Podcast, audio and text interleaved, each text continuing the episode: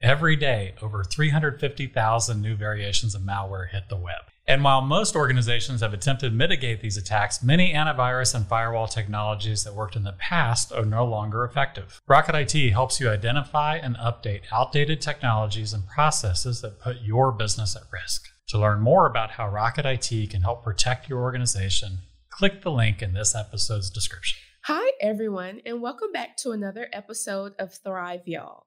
I'm your host, Jessica Clayton, and I'm the marketing coordinator here at Rocket IT. Today, I have Dr. Audrey Arona joining me. Dr. Arona, thank you so much for being here.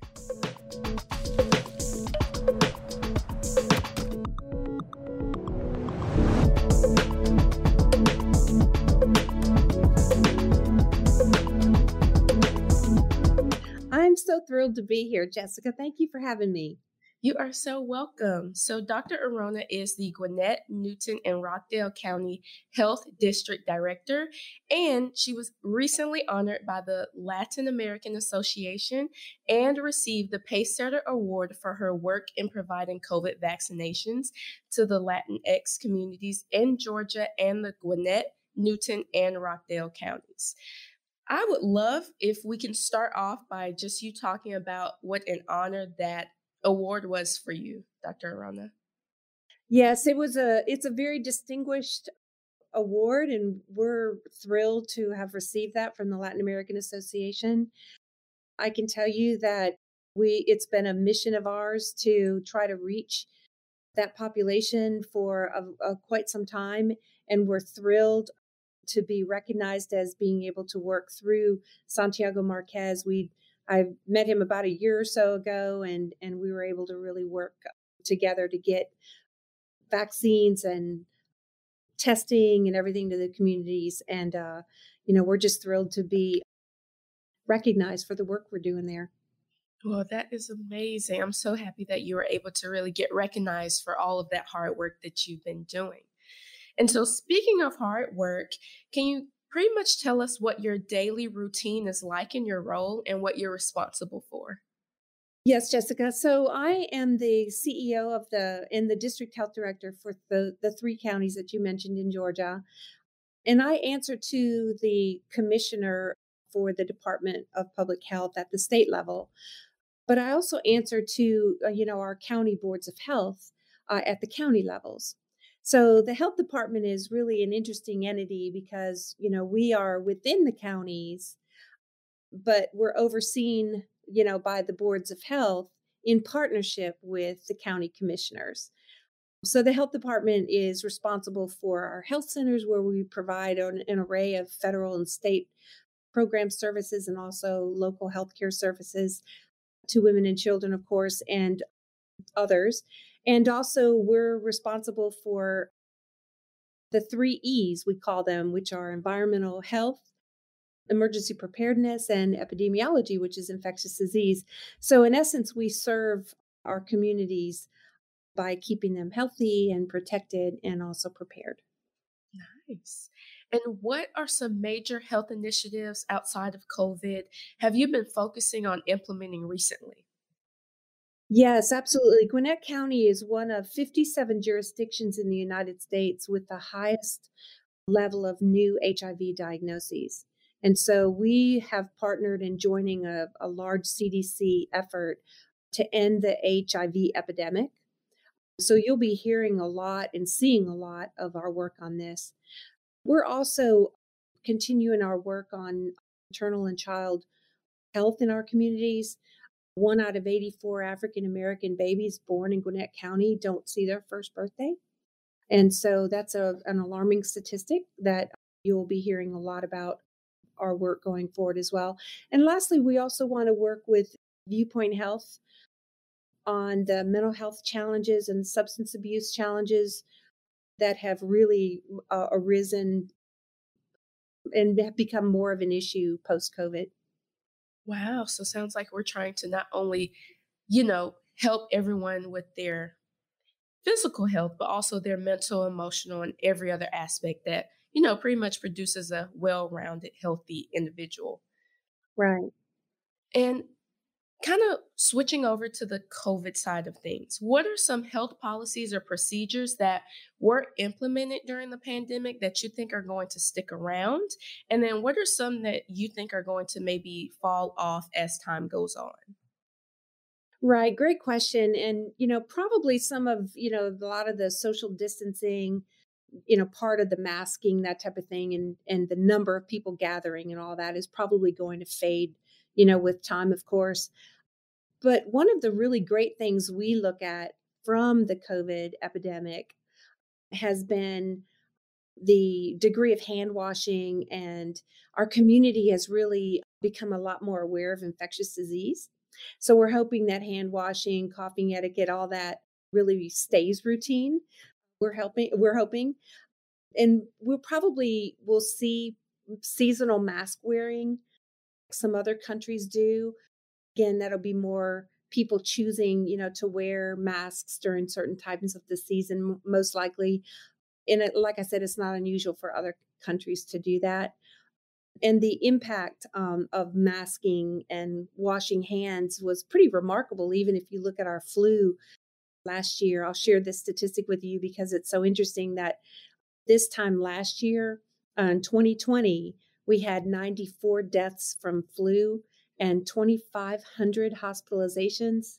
This year, we have three deaths from the flu and 38 hospitalizations. Wow. So really that's what masking and wearing, you know, washing our hands and all that has done.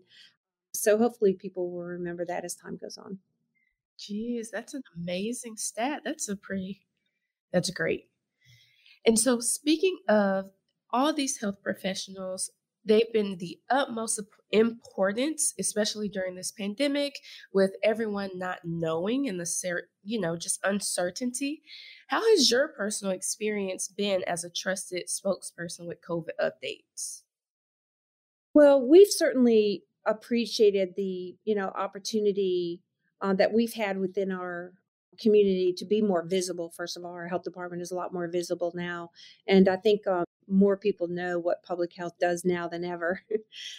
but we do appreciate that opportunity and and I think what we've been able to do is calm calm a lot of fears that have come up throughout the year on various things and also be able to warn people of upcoming things but you know I think people recognize the health department as a trusted source now for information and you know, our health department over the years has really developed strong, strong relationships within, you know, our community over time. It's been over years, and it's proven really valuable, especially during COVID, to have these relationships in place.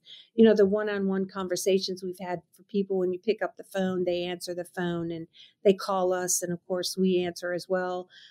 But before our, our even our first case of COVID within Gwinnett County, you know, we had met with all the community groups and and everyone really engaged, trying to really rely on each other for their particular scope of work in the community to really band together during this time. That's amazing. What special trainings have your staff participated in recently, especially because you know they are on those front lines interacting with majority of the community? Right. Well, we certainly, you know, we're lucky because fortunately right before COVID hit, our our entire staff had undergone some cultural awareness, cultural humility, cultural competence trainings. And in, and it's really been beneficial for us as we address equity, diversion, and inclusion in in our health department, and our focus is on all that. But also, fortunately or unfortunately, you know, our entire staff had pretty much on the job training because we were a lot of them were assigned to different roles to begin with, and then reassigned, and then reassigned again. It just mm. seemed to be, you know, I feel that you know, we could probably teach a master's course on change management after this year.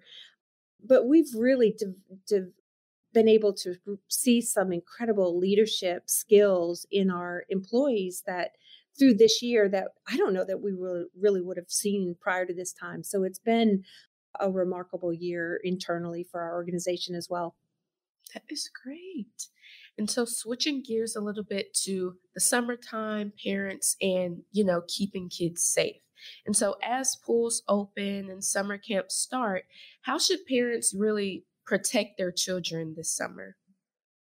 Well, first of all, get vaccinated, right? That's our our big message and if you're eligible, of course, and especially for children once they become eligible, follow CDC guidance as to pools and camps.